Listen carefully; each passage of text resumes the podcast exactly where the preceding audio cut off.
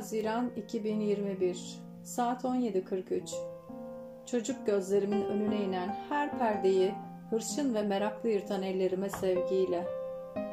Her zaman gördüğü korkudan kendinin daha büyük olduğuna inanarak adım atan ayaklarıma sevgiyle.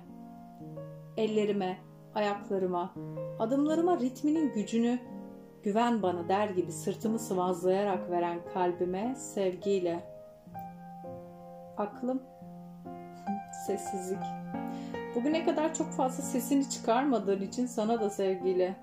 Ya gürültüne kapılsaydım, ya sesin bastırsaydı tüm sesleri, ya senin cevaplarına ikna olup ters yöne yuvarlansaydım, o zaman ne ellerime, ne ayaklarımın büyüklüğüne, ne kalbimin varlığına nasıl inanacaktım?''